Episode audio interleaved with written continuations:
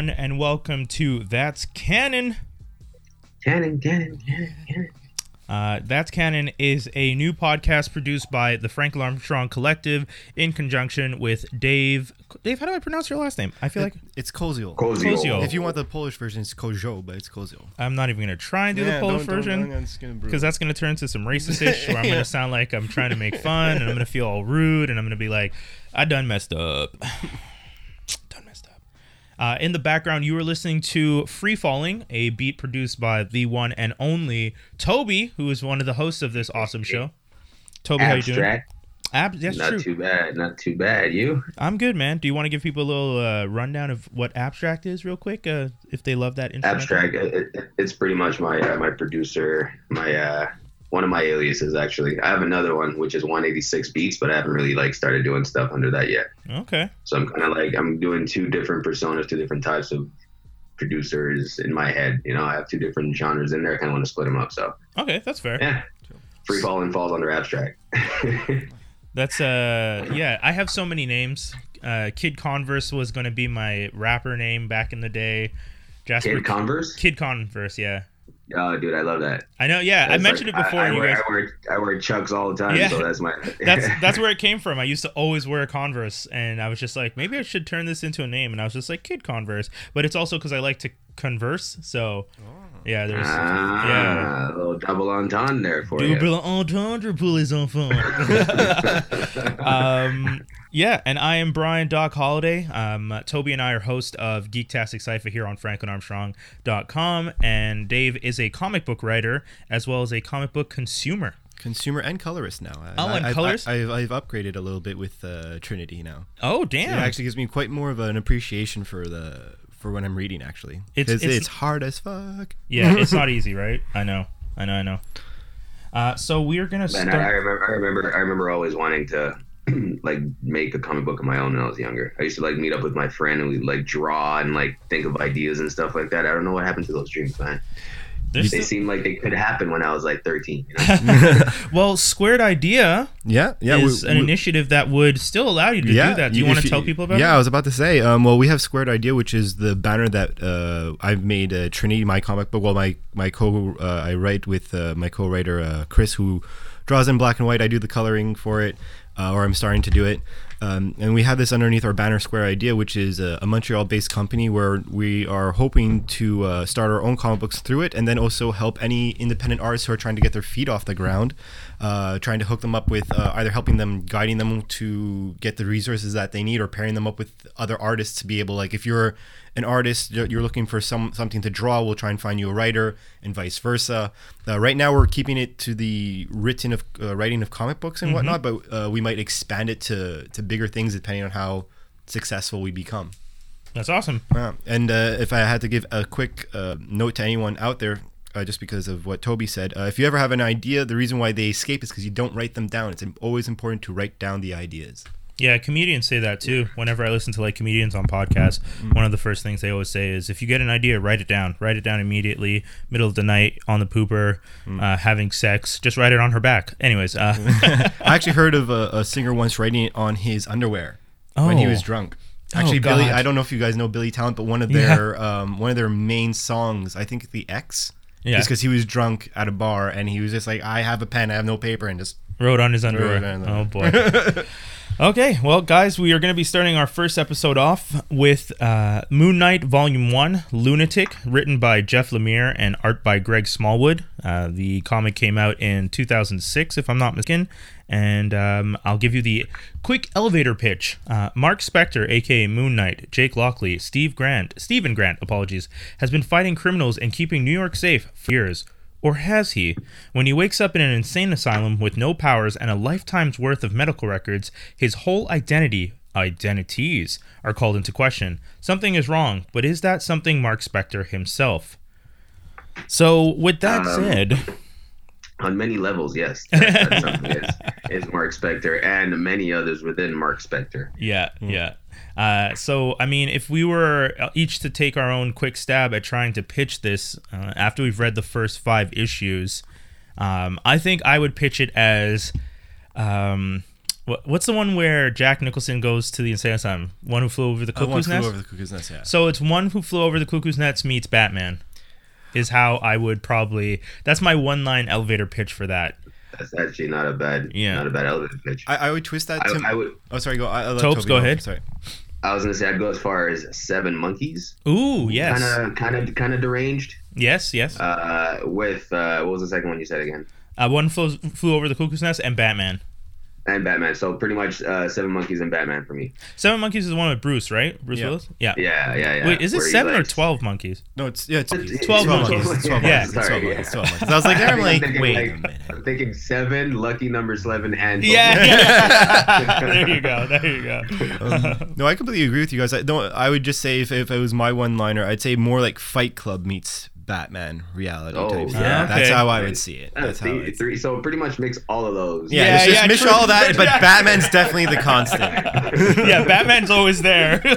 Sorry, Moon Knight. We all know we all know you're essentially Marvel's Batman, but they went they went one step further with the insanity. Is essentially what we're saying.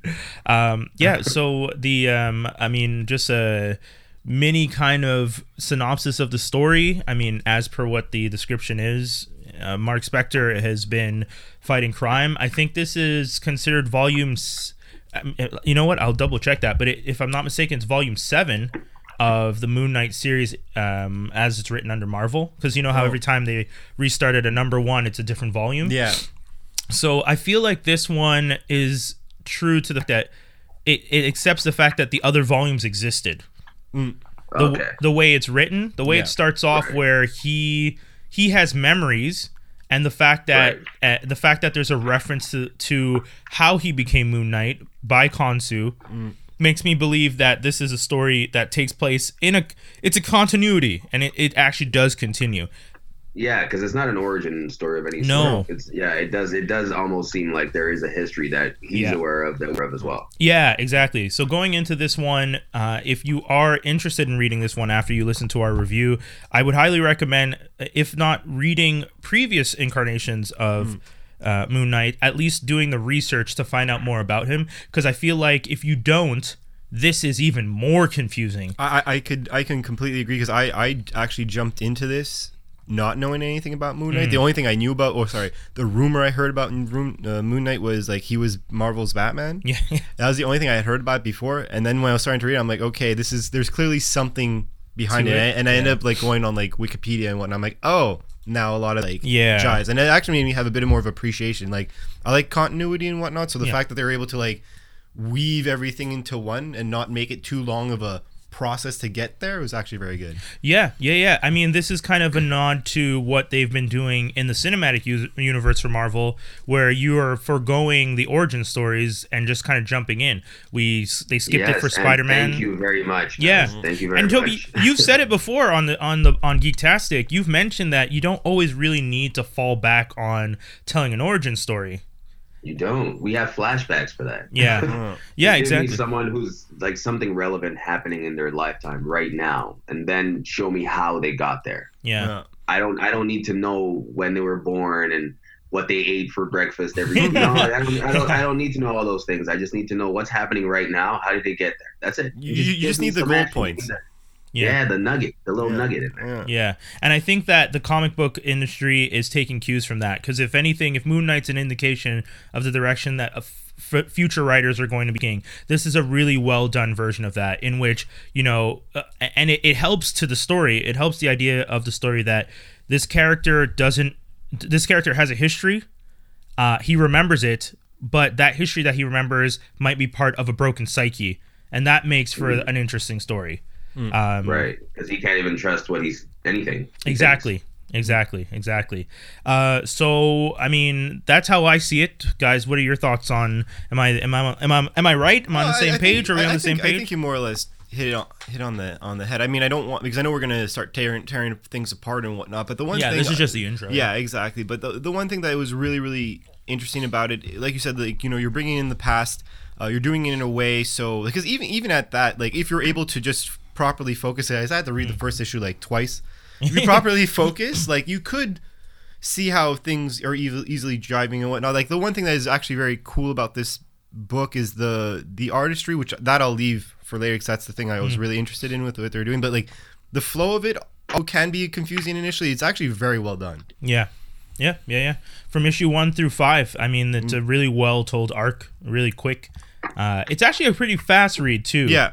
Uh, whereas some, crazy fast because there's not very much to actually read on every page. It's a lot of image. It's a lot more imagery than actual words. I think Yeah. in this, in this in these first five issues anyway. yeah. Okay. Uh, so I mean, that's our introduction for it. Uh, that's the elevator pitch, as we call it. And uh, we actually are going to get to a quick segment right now, uh, and then we're going to come back to our review. Uh, so this segment, for those of you who are actually, this is the first show. For those of you who are being introduced to the show, the segment is called Judgment Call. Uh, Judgment Call is where two of the hosts, so either Dave, Toby, or myself, and the other one is the judge, and the two that are playing against each other will pick characters that they feel are underrepresented in their respective universes or you know spaces, and they'll have a debate. So they'll present the case for why they feel that character is underrepresented. They have three minutes to do so. Uh, they get to go back and forth, and then they have one minute to break down the other person's argument. After that, the judge will get to make a call, the judgment call. Uh, in this week, we are having Toby and Dave. Uh, gentlemen, uh, Toby first. Who would you? Who are you selecting in this edition of Judgment Call? Now, this is someone who's making it into the mainstream recently, Okay. Um, but I still feel deserves more than what we're going to be given in the movie coming up because the movie coming up is not going to be about it. Oh, And that character is Cable. Oh, so appropriate who I am. That is, Oh, uh, this is ridiculous. This that is a good Okay. good character selection. So uh, Toby is going to be representing Cable in this edition, and Dave, who are you bringing to the table? Well, I'll be boasting, or should I say, boosting Booster Gold. Oh boy, Uh, time very travelers. It's very appropriate, and That's- it's really hilarious that you're that you chose One's, him. one, All right. one's, one's, a, one's a, a thief, though. Oh, wait, wait, wait till your turn. Yeah, Don't start yeah, yet. Yeah, yeah, yeah. We, Uh, I, won't, I, won't. I won't need all three minutes. and make, make, sure- make sure you okay. And uh, we imaginarily flipped a coin earlier, and Toby, you're going first. There you go. There you go. Okay. Uh, so, Toby, I'm going to let you know when your time starts. Um, so, ladies and gentlemen, on this first edition of Judgment Call, Toby repping for Cable. And your time starts now. All right. Like I said, I won't need all three minutes. But what I'm going to do is I'll give you a quick little rundown of who Cable is. Uh, his first appearance was in New Mutants number 87 uh, as Cable in 1990, I believe, or 91. I'm not sure exactly the year right now. Uh, real identity. His name is Nathan Summers. And just to give you a quick synopsis of who that is, he is the son of Scott Summers, who we all know as Cyclops, Madelyne Pryor, who is a clone of Jean Grey. oh, God. um, Cable was raised in, in the far future from his own uh, for his own protection, um, only to return to the present, much older than his dad, um, with combat abilities that no one could have ever thought of. Um, and he was, and you can see there's a scar on his face, I believe, yeah, Mhm. and a robotic right arm. Um, he's a character with sort of a convoluted history uh, I, I think it gives like screenwriters and writers in general anyway like headaches because like you know he's got a lot in there that could be told and there's not not, not one good way I think they found to actually tell that story. Um, but I think his tragic background uh, is what helped turn him into a fan favorite to begin with. Um, so I think there's a lot to be told in that, and if they just took their time and, and told a really good story about him, I think uh, this guy could be a big hit, and I think he will be thanks to the Deadpool movie coming out too, which which is a huge plus actually. Um, I'll give you a rundown of his abilities. He's got quite a bit. Uh, Cable was born with telepathic and telekinetic abilities. Um, the only issue is, to the extent that he's able to utilize these powers, um, he can't use them too much because they drain him. There's an infection. It's called the techno-organic infection, I think. Um, and his powers are negligible compared to his uh, traditional fighting skills because of it. So he needs to restrain um, a little bit because otherwise he'll obviously die. Um, I don't really think there's much more to say than this, other than like this is a guy from the future, got a lot of powers, he's got a lot of rich story, and uh, he's the son of Cyclops and Jean Grey. Okay. That's it. That's all I got, man. So you had you had 40 seconds left. You're you're good. Nah, Okay. Yeah, so that's gonna bring us to. I think so interested Yeah, in Dave's been like Dave's like sitting here like. like I'm salivating. Um, yeah, I'm like so ready to do this. Just, I'm just gonna get myself prepared. Okay, so that was Toby's defense of Cable as an underrated character, and now we are going to have Dave's for Booster Gold. Your time starts. Oh my God, he has a lot of notes, man. Your time starts. Yeah, he, he said he was making a lot. yeah, it's true. Yeah, your time starts now. Okay, so first of all, I'll start off by saying you chose one of my favorite characters, so I know a bunch about Cable. But for Booster Gold, it's actually someone who I actually do not like. And after researching him, I was like, holy shit, this guy is a lot more important than I thought he was. Uh, so one thing is his perception is that he is a um, celebrity-seeking thrill junkie trying to be a hero just to to get the the likes and whatnot, which is actually a huge cover-up for how important he actually is to the DCU. Uh, so with that being said, um, uh, important notes about Booster Gold that a lot of people don't know because they just see this yellow and blue guy and he's all, all goofy. Uh, important parts about him though is he's been part of major story arcs such as the OMAC Infinite Crisis, which actually he's one of the people who solved the issue at hand. Uh, he actually gained Batman's respect and friendship by doing so. Um, he is actually the father of Rip Hunter, who is the mainstay of uh, DC Legends.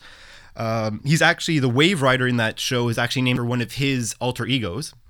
Uh, fun fact. Uh, he's considered in DC as the uh, master of time, the multiverse, and hypertime, which hypertime is essentially the multiverse, but timelines instead. Uh, so that's like really important that like no one knows about. Uh, he's faced huge villains such as Brainiac and Doomsday and survived, which I find no one knows about.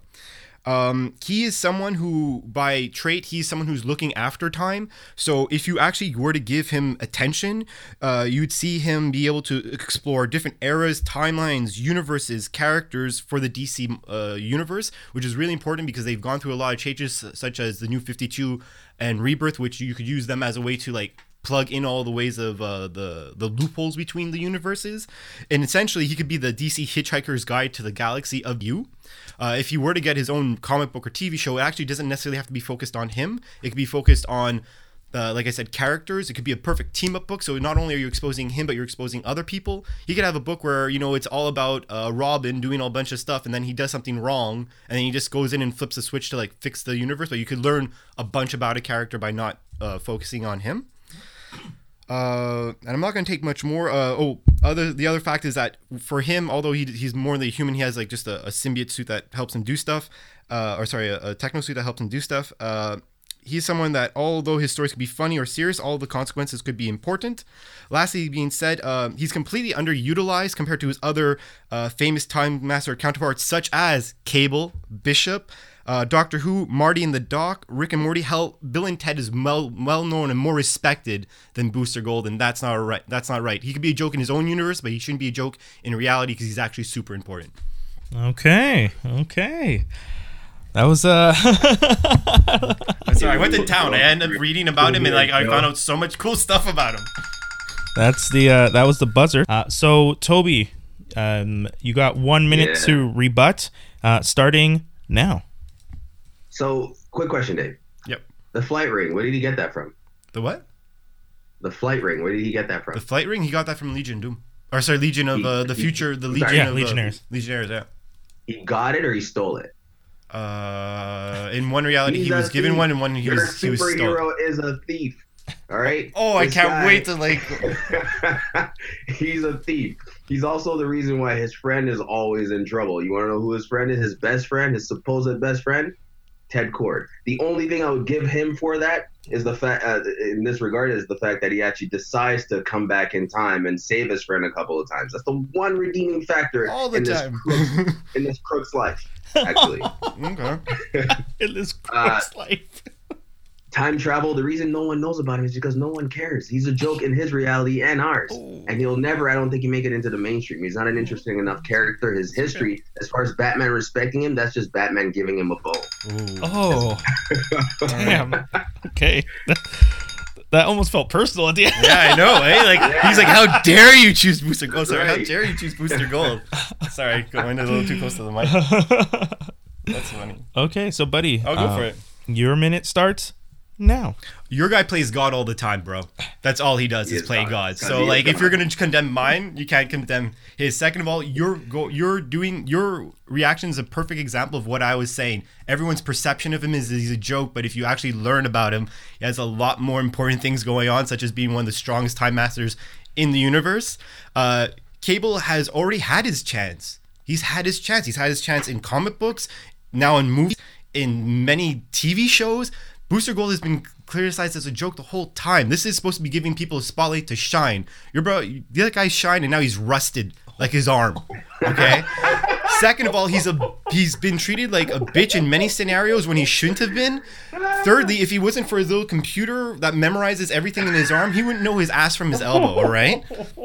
Second of all, like time shifting all the time, dude. He he he's created fifty versions of himself. How like insecure is he?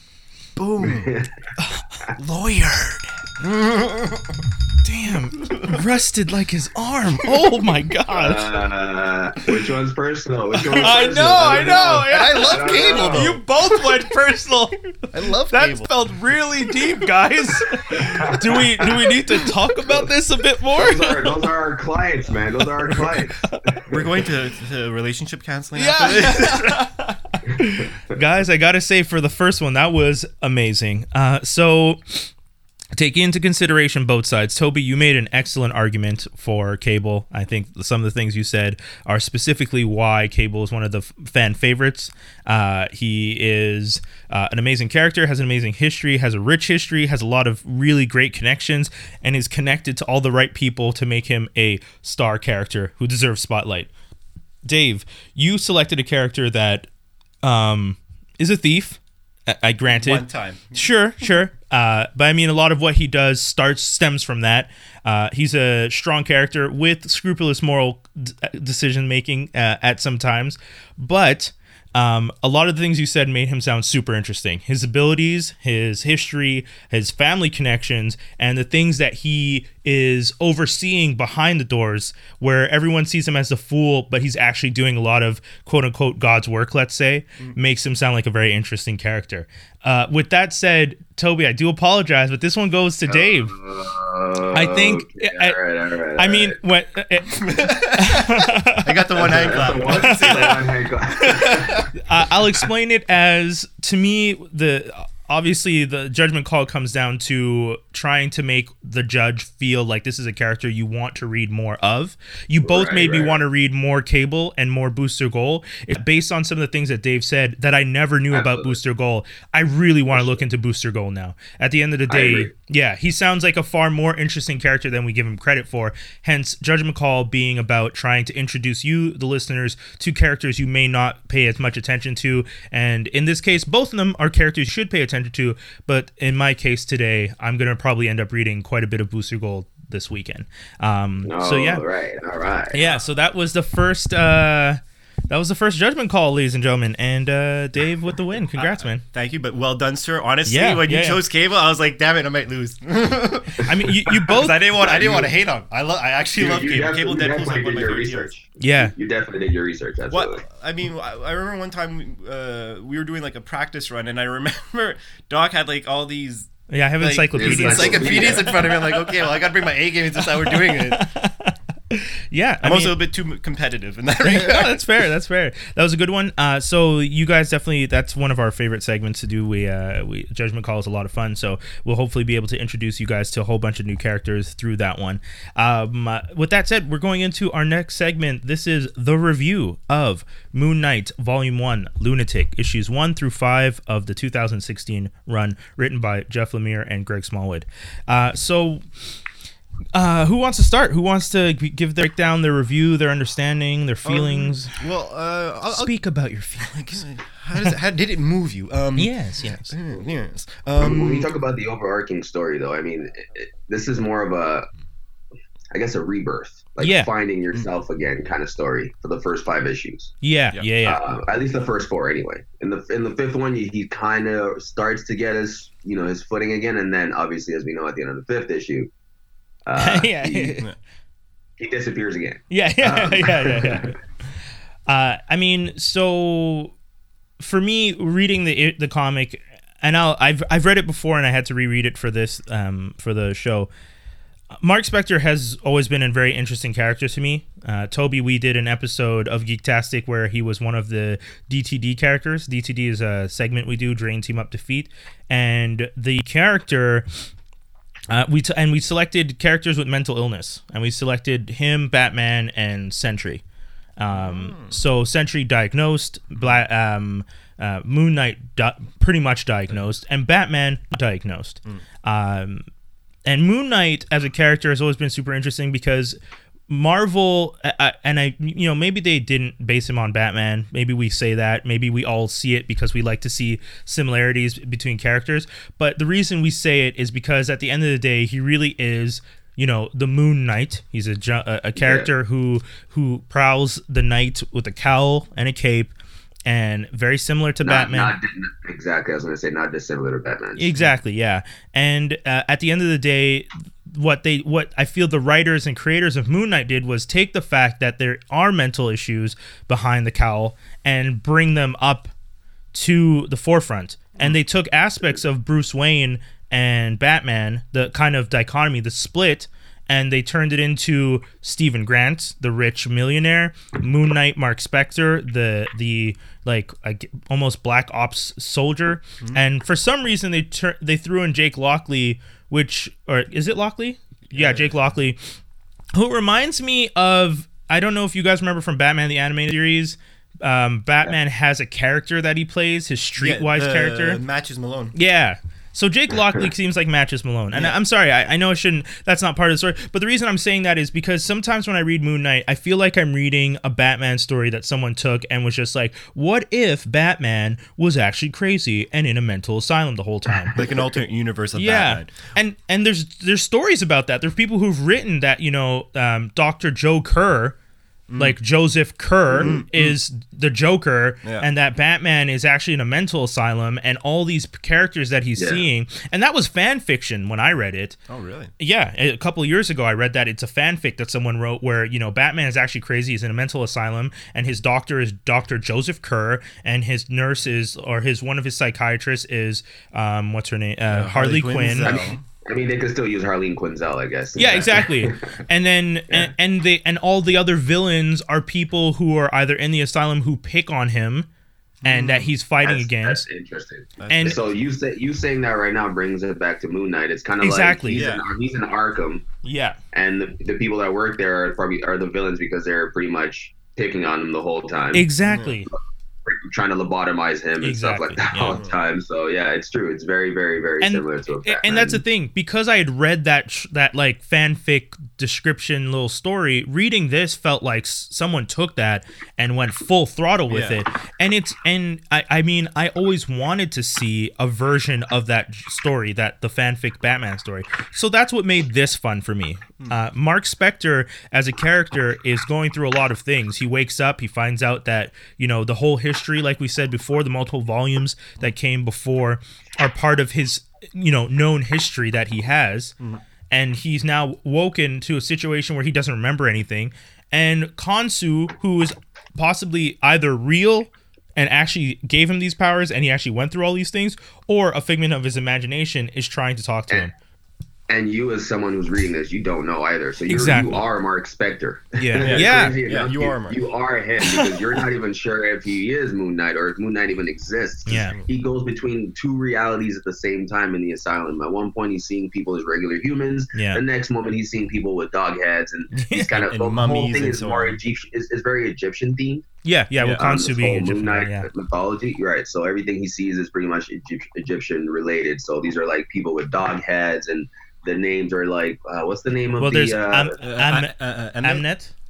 Amnet Amut? Amut yeah Amut. yeah Amut because it's Doc- Emmet the name Emmett? and it's Amut that he, he Yeah. claims, claims Yeah. that it is because Amut's the god of judgment. judgment yeah funny enough judgment call but yeah and and and then you have Set you have um so Sobet I think Sobet Yeah, shows up at one he- point yeah, because he's in the prison. Yeah. he's in the prison because he's like he thinks he's that's when he tries to mess around with Mark, thinking that Khonshu's actually manipulating him. yeah And one thing that I thought was really cool, um, because you could have done this in a really simple, you know, uh, straight line, the same arc, same uh, artistry the whole way through. One thing I thought was really interesting about it is that every time he goes into a new reality, whether it's a a memory, uh, a fake memory, whether it's him actually living out uh, him being in a uh, identity or, or which or what have you.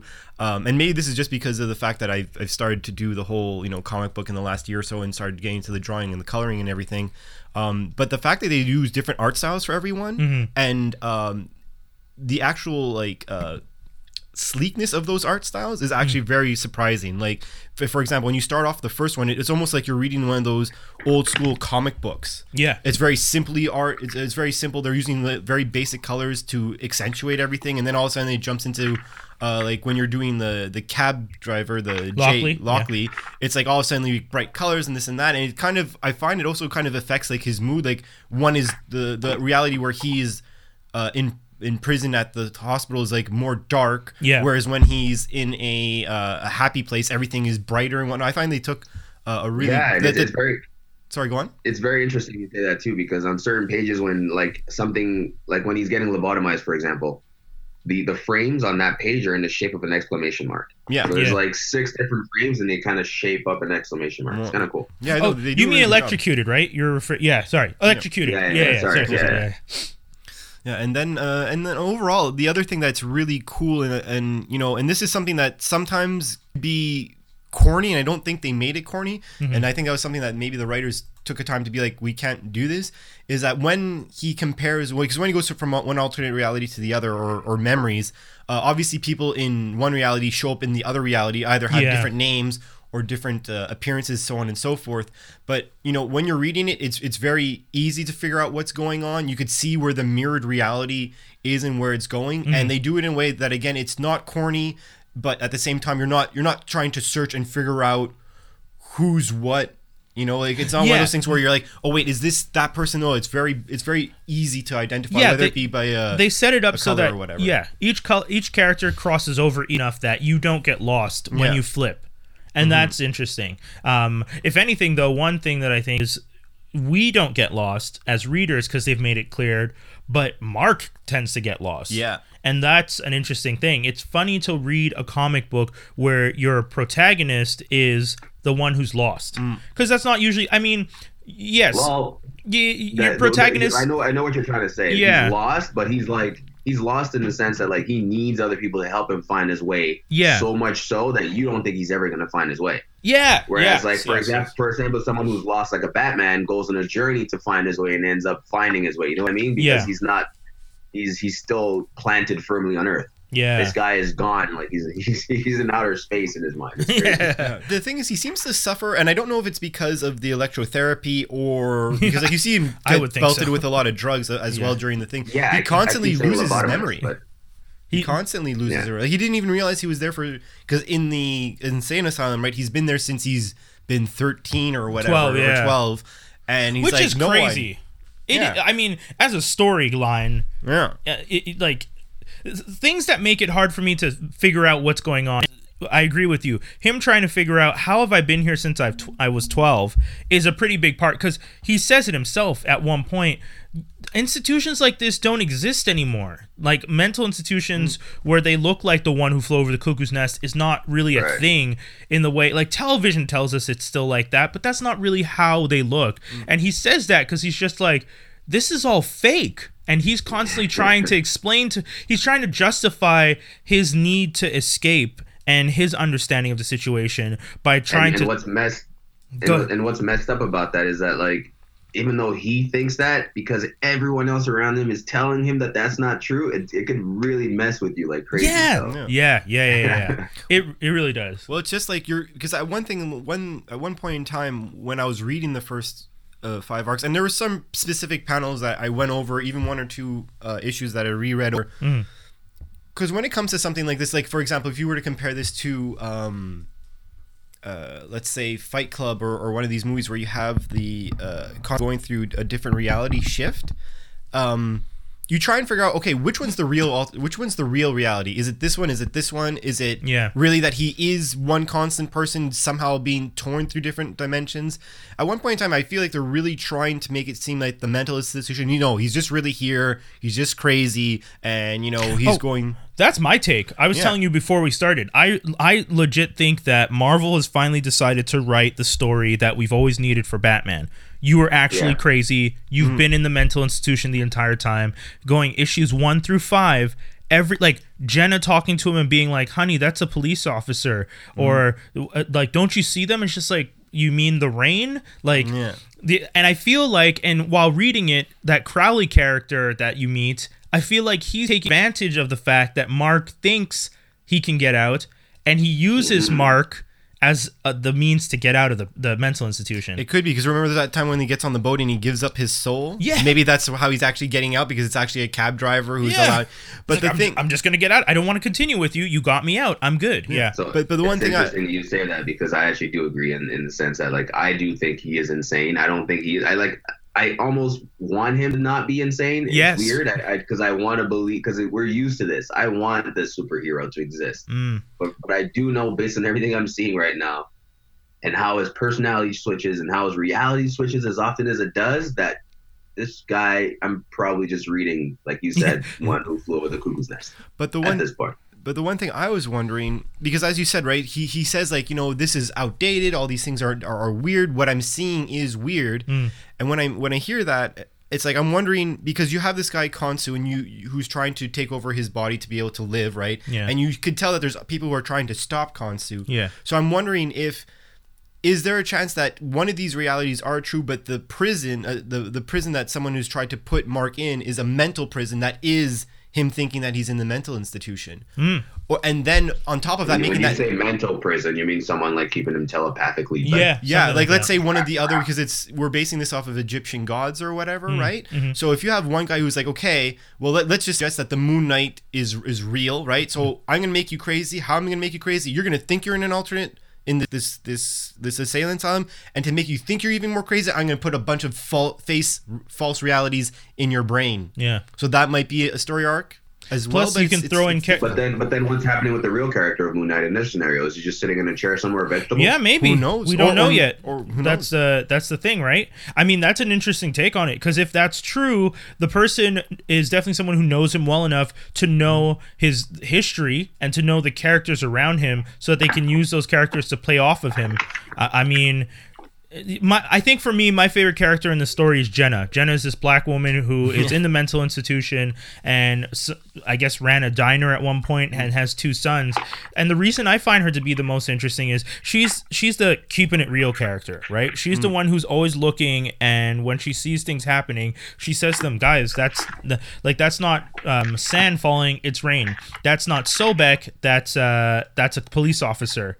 Um, Who when is she then? She's a, she's what our anchor. We're supposed to I hold think- on to her. I, yeah, I mean, for me, she was. She's the reason that I think that everything we're seeing is a setup, and I think Crowley is faking it because if But Crowley, then why does she choose to stay in her in her diner then? See that I don't know. I didn't understand, and I don't. know later on, when she's just like when she starts saying, "I see the sand," I don't know if she's saying that because she actually is seeing it, or if she's saying it to just appease him. Because Yeah. I mean, if you take so in issue four, and I, I brought it up, uh, I, I pulled it up for myself so I could see exactly. In issue four, Mark gets into a fight with the police officer, and Jean Paul dies. Or gets stabbed or something. I mean, it's hard to tell because we're only seeing it from Mark's perspective. And in Mark's perspective, Sobek bit Jean Paul on the neck. What really happened, I don't know. Maybe he shot him in the neck and he bleeds Yeah. out. Um, That's true because it, they are in a different reality. Yeah, that's true. yeah. So if we're looking at it through, because we're only seeing it through Mark's perspective, because Mark is the protagonist of our story. So I don't Right. actually know what's going on because Jenna's just like, you know, Jenna sees what's going on, sees that you know the the Jean Paul's dying, sees that Mark is obviously off his kilter because he just assaulted a police officer, and then all of a sudden, this whole world where she kept saying, "No, it's it's a police officer. No, it's this." Jean Paul dies, and immediately her next line is, "Is that sand? I don't know what's happening, Mark." Because if you're in a situation where you're with someone who's unstable and dangerous, what's the best way to keep yourself safe? Mm. Appease that person. Well, Or what? You think she maybe had a mental break right in that moment too? No, I'm saying if anything, what she's used, what she's doing is, oh, I'm just going to pretend I see the same thing you see, and Right. keep you happy. Uh, because he says to her, "Will you help me?" And then he's just like, "Whenever you're going, Mark, it's got to be better than here. Obviously, there's a dead body, and they're in the street. It's definitely better than staying there." And then she takes him to the diner. Granted, I don't get the diner situation. Like, I don't fully understand that moment. But from reading it, I feel like it's one of those moments that like she's just trying to figure out the escape.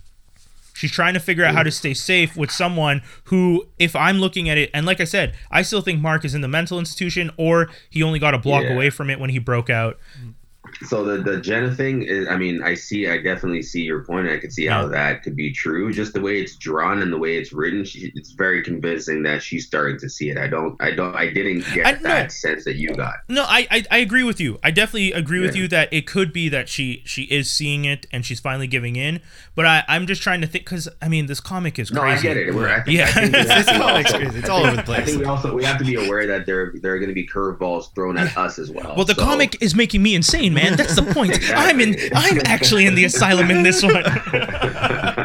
But one That's thing, true. but one thing I wanted to add on, just because we were saying, uh, well, sorry, I mean, like you know, oh, trying to, I, and I'm just trying to be devil's advocate. Like, let's say it's not, they're not in the insane asylum. Uh, there's one picture where you see, uh, well, one of Mark's memories where you see all the main characters actually in a diner. They're all having fun. Oh, it's, it's- yeah, it's, one yeah. little pin- picture, and then what made me think about, I'm like, what if that's the reality? Hmm. So that means that's all his friends, and in order to really mess with him, whoever's doing this to him actually took his friends and made them insane too.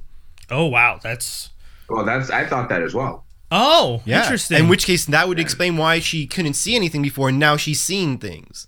oh Yeah, Like, you know what I mean? Because you see them all have like the thing- reality checks. Yeah, Throughout okay. the the book. fact that so you know how we doc are you and I are saying that chances are he's insane and this is all like we're seeing someone breaking down Yeah, in front of us. yeah, The other side of it is you actually believe that he is Moon Knight and you what the statement Dave makes makes sense in that scenario ah damn. about his friends being brought in and them being you know temporarily insane as well and then all of a sudden now they're seeing what's real. You know what I mean? Yeah, yeah, yeah, yeah. And it also explained why a cop, why a cop, and people can't see my fingers, so like I'm Quote, doing like, unquote. quote unquote, yeah.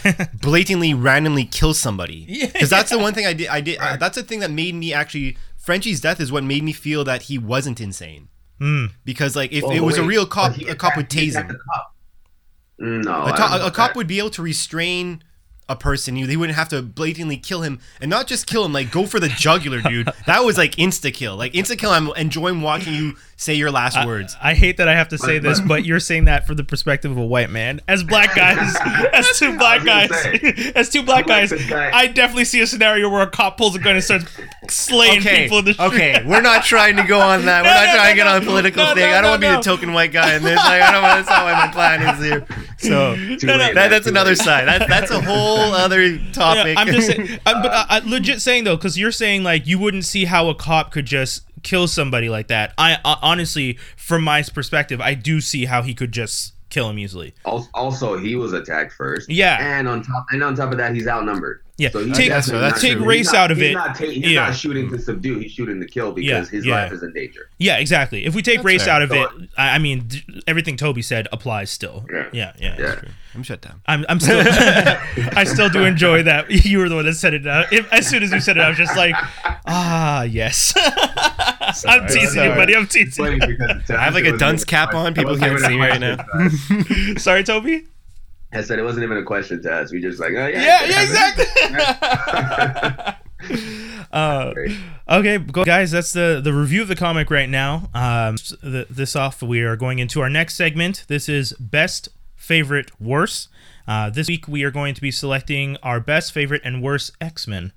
Um, so how do you how do you guys want to? Ha- Dave, would you like to go first? I'll take I'll take a stab at it. Um, I mean, uh, one thing I think uh, Oh, uh, I'll do I'll say is that uh, in, in my assessment, I'm just going to take Wolverine out of the Yeah, equation. we if, decided if you agree to that, only in the sense that I think everyone would be like, well, he's the best at what he does. All, Yeah, and all yeah, of a yeah. sudden, and then a lot of people are just going to be upset. You're going to be like, he's on the front cover of every single. How is Wolverine He's not in every best? book alive. You know, like so. We're just going to kindly take him slightly out. yeah, he's out of the equation. Um, so I think uh, the the best is, is a hard it's a hard thing to say. Uh, I think the best in the sense if you're going to talk about power and everything, uh, it would be Jean Grey in the sense that she was she was the Phoenix. She's the one who without her we would have never been exposed to the Phoenix for the first time and whatnot. And uh, honestly, one of my favorite story arcs uh, was actually when the Phoenix came back and was split between the five X Men being Cyclops, Namor, Magik, Colossus. And I know I'm missing one. I can't remember him at the moment. Uh, Emma Frost? Emma Frost. Uh, no, no, it wasn't Emma. It was uh, uh, another one. I can't remember at the current moment. Um, Emma Frost. uh, no, because I remember her. And, oh yeah, it is because they had a fight. Yeah, it is Emma Frost. Yeah, Um, so I would say Jean Grey. I think is the best. Uh, also because she's brought out some of the best story arc and has allowed us to see uh, many things such as like uh, intergalactic wise as well. Uh, I'd say my favorite. Um, and again, taking Wolverine out of this, uh, I think I've always had a, a soft spot for Gambit. Uh, I love Gambit. I find he's a little uh, underplayed. And when I found out that Mister Sinister took out like seventy five percent of his power, I'm like, this guy's a bit more badass than anyone really knows. That's true. That's But- always something that people forget. Yeah, He's like oh. really depowered. Yeah, exactly. So I think he's always just been one of my favorite because he's also one of these guys who's sleek, um, and he has like that that uh, je ne sais quoi about him. A little man crush on him, maybe. Um, I I definitely say my worst. I know exactly who he is. It's a specific student. His name's Gold Balls, and like I'm gonna just be honest. Poor Gold That is that is this that's his thing. He shoots gold balls out of his his body at any time. He can't control it. Uh, it's not like these gold balls hit something and explode or something. He They're learns to control it though. He's shooting gold basketballs at people, dude. Like I'm not I'm not he's the worst. he's the worst. And oh, and he's also a pussy for like so long of a period of time. Like Yeah. he's he's someone who's like afraid because he only has balls. Yeah. Uh, for a guy who has balls, he has none. Right? Oh. You won for that. And I'll pass it on to Tobes. um, man, best and fave is kind of like it's hard to pick which one. I, I there's not to me a best. I guess would be like top twenty best. Right, I can't necessarily say one is better than the other. If I did have to pick that, I would pick Wolverine, and unfortunately, we're not keeping him in this. um, for for the same reason, we'd all probably pick him. yeah.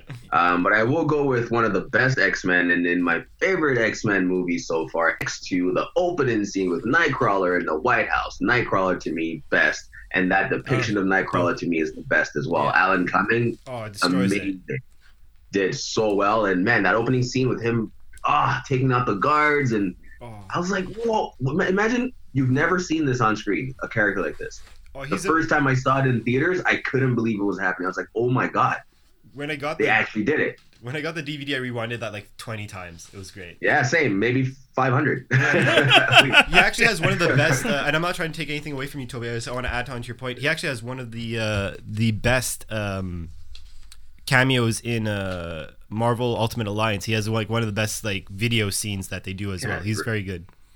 I have to take a look at that. Um, yeah, so I think as far as like my choice for best today, and honestly, this is probably someone I should have gone with in Judgment Call earlier, because I definitely love to see more of him either in the movies, taken just in the forefront more, and less of the scared, you know, character that they've kind of made him out to be in the movies right now. Um, Fave, oof, this one's tough too. Um, Fave, I'm gonna pick him because again, someone I feel like they've just not done enough justice in any iteration. Archangel, oh, Ooh. good. Yeah, good selection. right? Yeah, yeah, Worst yeah. rendition is in There's Apocalypse. so much. There's so much I feel that you can do there. I myself personally am guilty of not knowing very much about it, Archangel, but that's because it hasn't really been pushed towards like the forefront. Yeah. um, aside from you know his whole um, saga where he loses his wings and gets the metal wings, you know, like that's the most famous one. I, I think I think most people know. Yeah. Um, but I think he deserves to be a prominent part of the team, if not the movies, at this point, at this stage. This is a character. I mean, look at him; he looks cool. like this is literally an angel in real life. Yeah, Crazy. yeah. Um, and then the worst. It's funny enough because this is a character that Dave brought up not too long ago for I forget what segment or something we were doing a while back, but Shatter. Worst. Oh yeah.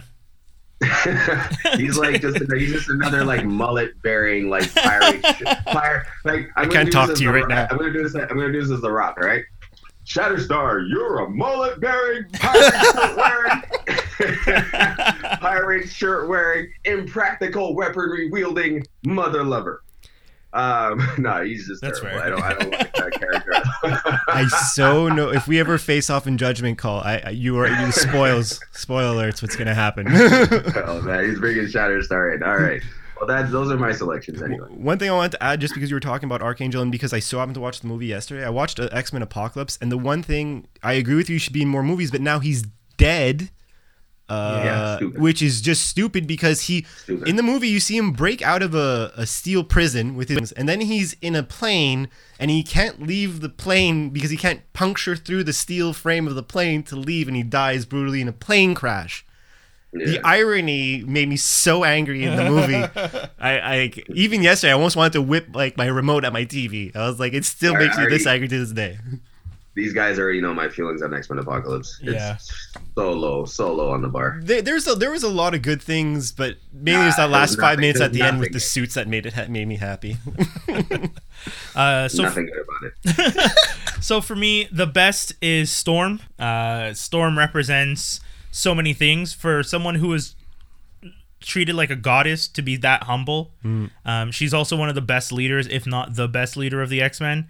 Uh, I mean, Cyclops, you know, might have been the more recognized leader, but when it came down to it, Storm to me comes across as the one who's more well grounded. Once again, for someone who is treated like a goddess, being grounded seems like something that would be hard to attain, but she does it so well. Um, at least in the comic book universe. In the cinematic universe, the depictions of her were never that positive.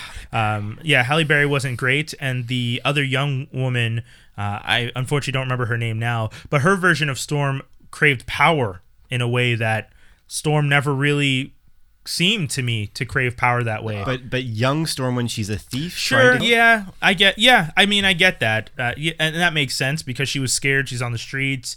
You know, she's living her life. She's trying to make a name for herself and survive. So I I could see how power would be something she would want. But it's just in the comic book. I guess I'm just used to. I've never really seen Storm to be that type of person, and the, for that reason, Yeah, she. they made they made her they made her a common like street rat. Almost. Yeah. So she's the best for me. Uh, my favorite. Uh, I, I don't know technically he's a X Men. I could confirm this. I looked at the list this James morning. Madrox. James Madrox, the Multiple Man. Multiple Man. He's never an X Men. He's X- never an X Men. only X Factor, Yeah, right? yeah. He's he's been very closely associated, but he's never been officially on a team. I think. Ah, that sucks. I mean, then that that means for me, favorite is Gambit because it's always Gambit or it's it's it's always a toss up between Gambit and Multiple Man because they both have similar attitudes in the sense that they're rogues. Mm. Even to the down to the the trench coat, which has become the rogue's uniform. Oh, yeah. Rorschach. Yeah, if you're a rogue, you wear a trench Raphael coat. always yeah, has it. yeah, yeah. Uh, so I mean, yeah. So Funny you say Rogue. Was was Rogue and Gambit ever a thing? yeah, Yeah, yeah, Oh yeah. yeah, it's yeah, a yeah, huge okay, thing. yeah, that's It's a I was gonna say thing. yeah, that yeah. uh, and then the worst X Men for me, I'm pretty sure this guy's an X Men. Mimic. Yes. Yeah, I hate Mimic. What does I- Mimic do again? Mimic mimics powers. That's all he does. So he's just like a different. He's like He's the Peter Petrelli of heroes. That's So it's so- like and- a mystique of a man uh, mystique no, because Mystique can No. actually change her body. This guy can just pop fake claws and make fake stuff. He sucks. But are they as like example? If he tries to mimic Wolverine's claws, are they adamantium? No. Are they just? Oh, okay. So he just. No. Oh. He could Oh, just- you, can, I, can I point out a point here though? You remember how you just brought Mystique in the first X Men movie? Mystique actually takes on the appearance of Logan Wolverine and pops claws as well. Yeah, But I think But that's because it's Remember that? physical. yeah, yeah. I do. But when she when they actually put claws to claws, hers weren't. Oh, they real, snapped. were they? Hers were, They fake, snap. hers were Yeah, fake, right? exactly. So is it, wouldn't that be the same thing as Mimic then? Sure. Because like if he mimics the exact power, like let's say he mimics the exact healing abilities of He- Wolverine and is all from- saying Jax. Sorry, I pulled out my encyclopedia for this one. Um, uh, the son of research scientist Calvin Rankin, uh, blah blah blah blah blah blah. His name's Mimic. Can ape the power and abilities of up to five individuals at a time. Can only wield power at half strength. Oh, okay, so he gets. So instead of adamantium claws, he'd get you know Steel. Steel, yeah, some pretty strong claws. Uh, he absorbed Wolverine's healing factor once and survived an encounter with the Hulk. That's not bad. Yeah, that's impressive. He still sucks. There you go. He's when it comes to worse. I can't stand that kid. Put put him in the dugout with He gold reminds balls. me of uh, reminds me of Skin. You guys remember Skin? no. who's Yes, that? I do. Uh, I do. Skin. Uh, one second, I'll, I'll get you his Mm. his ability.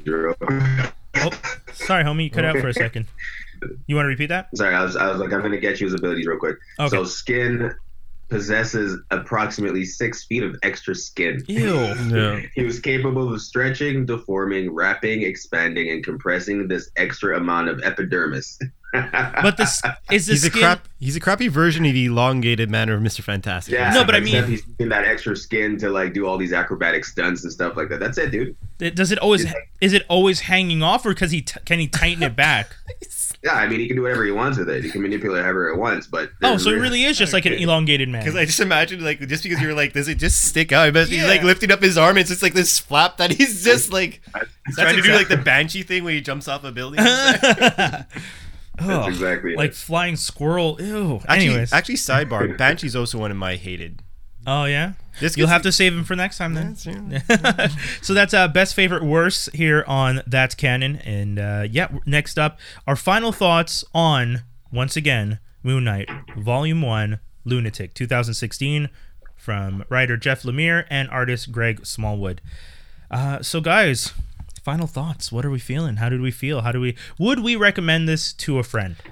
I I'll, I'll go first. I um yes, so I picked this up on my own um it, like months ago because I think Moon Knight has come up a couple like quite a bit actually in Yeah. our discussions on on Ge- Geektastic. And um just one day I walked into the store and I picked up Lunatic this first volume. And honestly I actually will like to read whatever wherever this goes because yeah.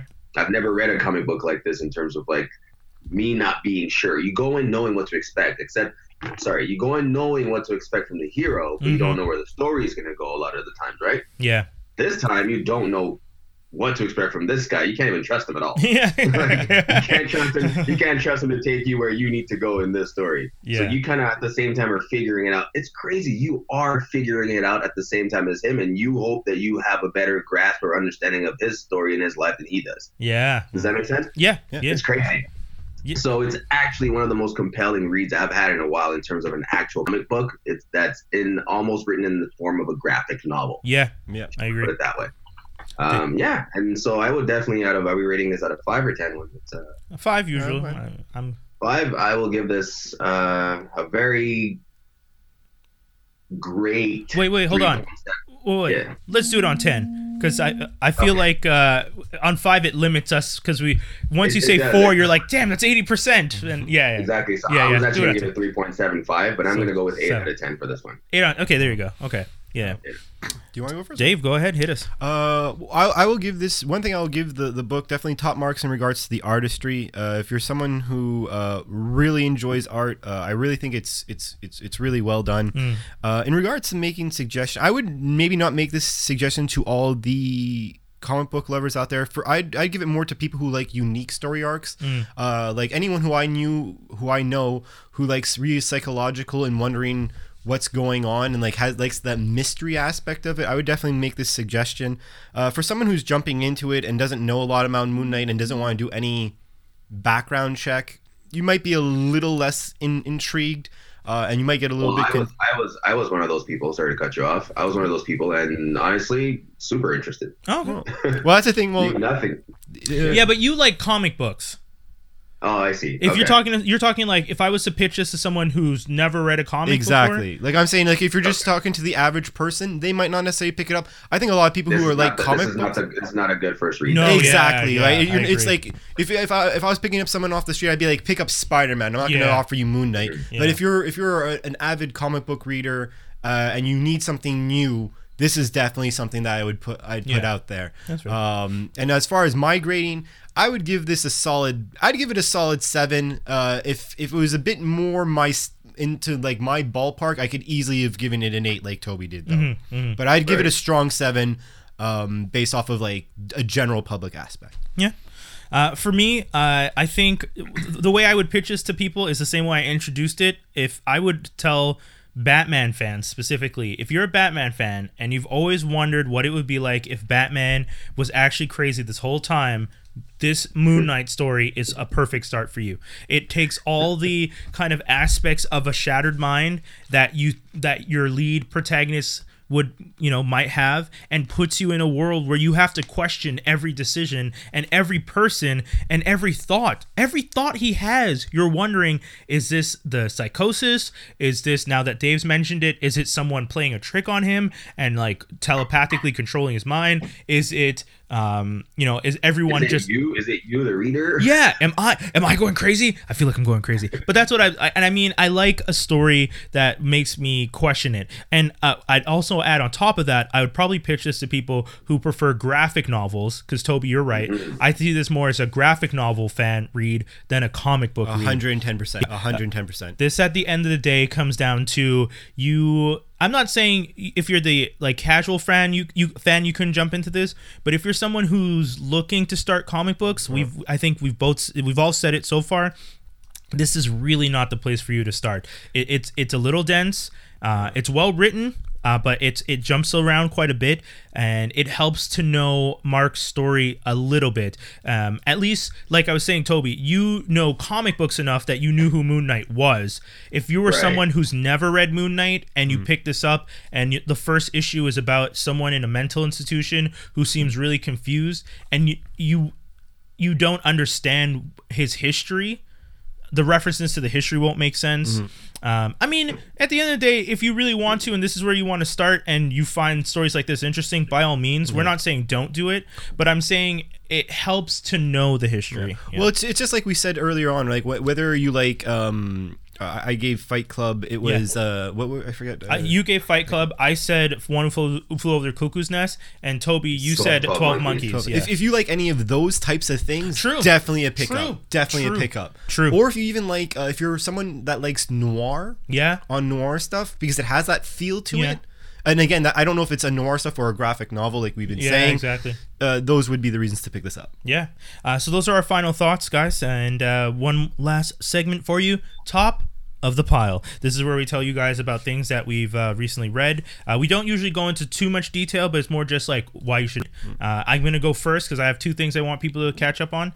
Um, the first one is the latest issue of Saga is out. Uh, issue 49 is, came out uh, recently. So if you guys are looking for, if you guys are fans of you know, kind of a uh, what Star Wars meets Lord of the Rings style, style story. They're up to issue 49 right now. So, you know, I, I wouldn't say start with this issue, but I would say if you want, binge away because it's a very good read.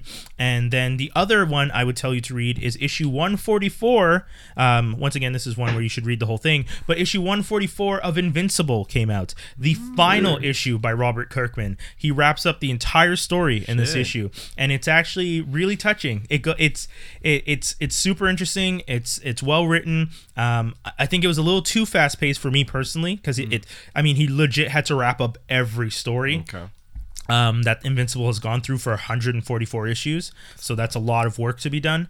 Um, and uh, so it's quite heavy, but it's really good. Uh, so those are the, my two top of the piles. Uh, gentlemen, who would like to go next? All right, I'll, I'll go real quick because I don't actually. Um, I've been I've been slacking a bit in terms of my reading, so I got a lot of catching up to do. I don't want to make any recommendations just yet until I've read a few, Okay. a few more. Um, but I do have one future recommendation up as well. Okay. Uh, Ta-Nehisi Coates writing Captain America. yes. Oh, right. July 4th. Captain America was after he was written by a uh, sorry written into a Nazi hole. He's finally gonna get you know pulled out of that yeah. pull out of that and, and given his proper, hopefully his proper dues. Yeah. Um, but I'm excited for that one. So once that one comes out, I'll definitely be on that. I think maybe we should cover it on this show as well. Oh, Nice. definitely. Yeah.